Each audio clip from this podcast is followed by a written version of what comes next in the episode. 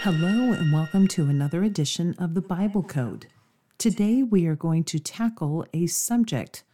So, we're not going to be studying any specific number today, but rather, I'd like to talk to you about what is called the golden ratio.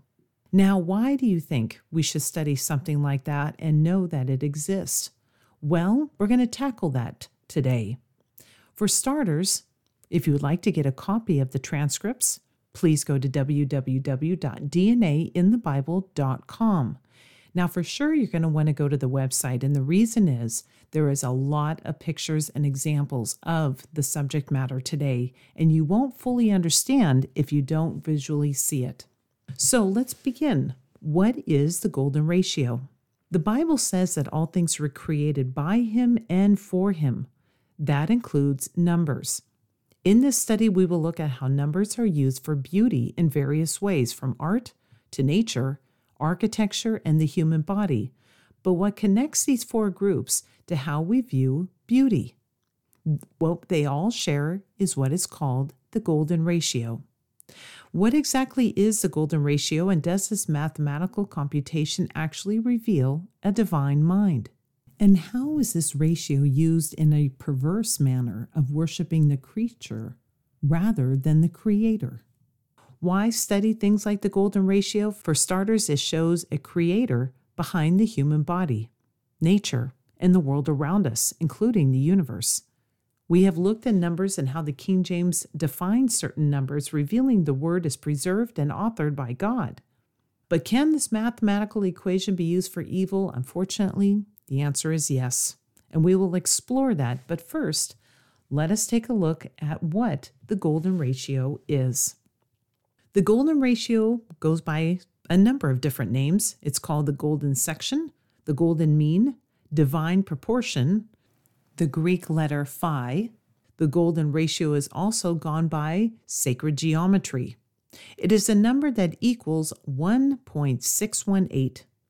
The ratio itself comes from the Fibonacci sequence, a natural occurring sequence of numbers that can be found everywhere from the number of leaves on a tree to the shape of a seashell.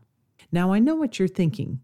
You're believing that you don't have the brain power to understand something like this, but I want you to hang in there because whether or not you fully comprehend the golden ratio, your mind knows what it looks like. And you'll be surprised at how many logos, which I have examples of online. If you take a look at www.dnainthebible.com, type in the golden ratio, this article will come up.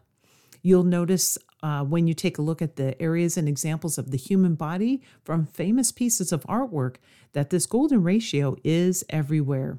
You'll also see how it applies to nature. So please don't turn off this podcast or think, I just don't have a mathematical mind. I can't understand this.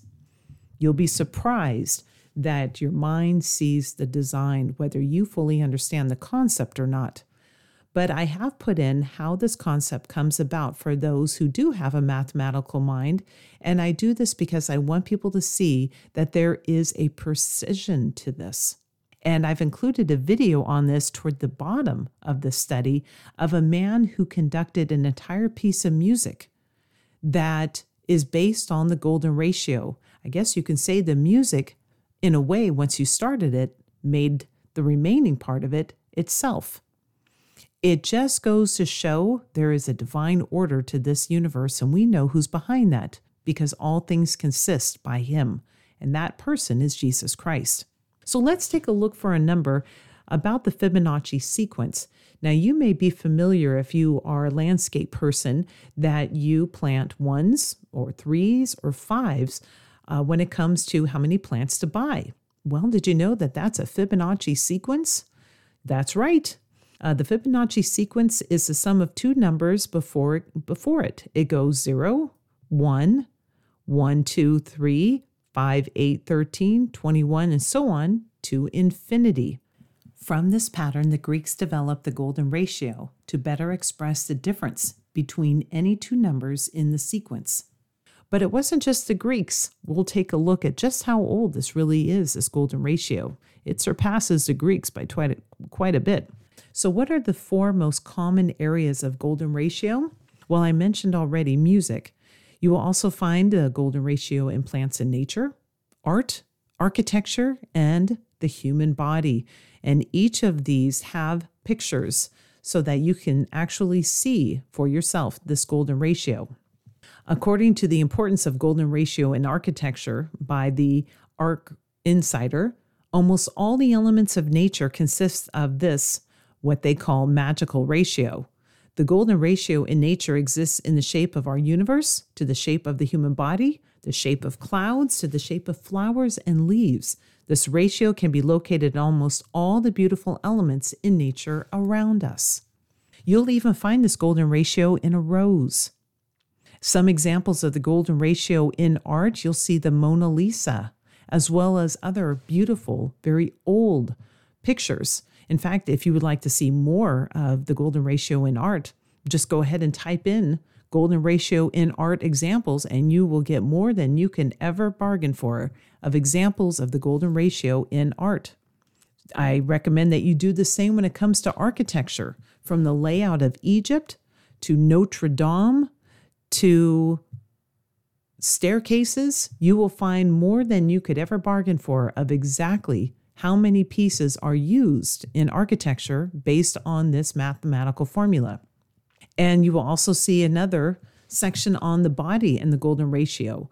Um, just to give you some examples, uh, teeth uh, form a golden rectangular ratio. Uh, the rhythm of your heart is related to the golden ratio, as well as the DNA spirals. Um, you will see this in the spacing of your eyes. The spacing between the eyes and the eye whites are a proportion golden ratio. But let's take a look at how this has been used in a perverted way. Remember, Satan always takes what God makes and uses and distorts it. Some say the golden ratio dates back 2,400 years, but could it be this mathematical method dates back even further? The Egyptians actually believed the golden ratio was sacred, but they were not the only ones. Did you know Notre Dame, as I mentioned earlier, just in case you didn't catch it, was built on the notion of sacred mathematics called the golden ratio. Believing that the divine nature of this ratio made a hedge of protection around and in the building itself. The Egyptians used the golden ratio, but they had a different name for it the sacred ratio. Now, according to ancient origins, they say as a result of the unique properties of this golden proportion, many view the golden ratio as sacred or divine, and some even believe it is a door to a deeper understanding of beauty and spirituality in life, unveiling a hidden harmony or connectedness in so much of what we see. Another direct quote coming from Science Direct, Concept Cathedral and Squaring the Circle, they go on to say that the spiritual design of medieval cathedrals was therefore governed by two rules both contribute to the concept of uniting the building with the heavenly geometry. But there is a picture, because I do believe, being a visual person, that a picture is worth a thousand words, that shows there's another building that is concerning when it comes to the golden ratio and thinking that somehow it is a hedge of protection.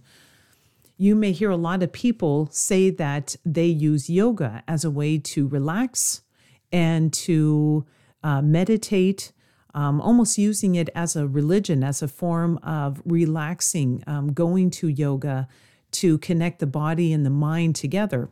But did you know that when you sit in the stance with your legs crossed and your arms relaxing on your knees in the position um, that is so frequently associated to yoga, that you are putting your human body into the golden ratio pattern? Um, again, this is on purpose because yoga is a religion. Um, you are connecting your body to the sacred. Our body is the temple of the Holy Ghost, and many believers have bought hook, line, and sinker that yoga is okay and not dabbling in pagan practices so long as you don't believe in the act itself. Um, there are churches that actually have taken yoga and just redefined it, thinking that it's okay as long as we don't acknowledge the spiritualness of it. And so, if you want to take a look at that picture and how you are actually putting your body into a sacred position, I encourage you to take a look at that.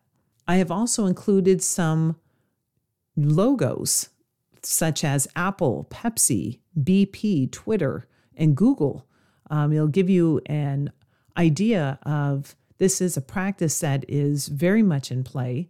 In fact, I have put a link in the study if you would like to go to another website that can show you even web designs. There are software out there that you can actually make sure that your blog, your website is in the golden ratio pattern so that it is more pleasing to people.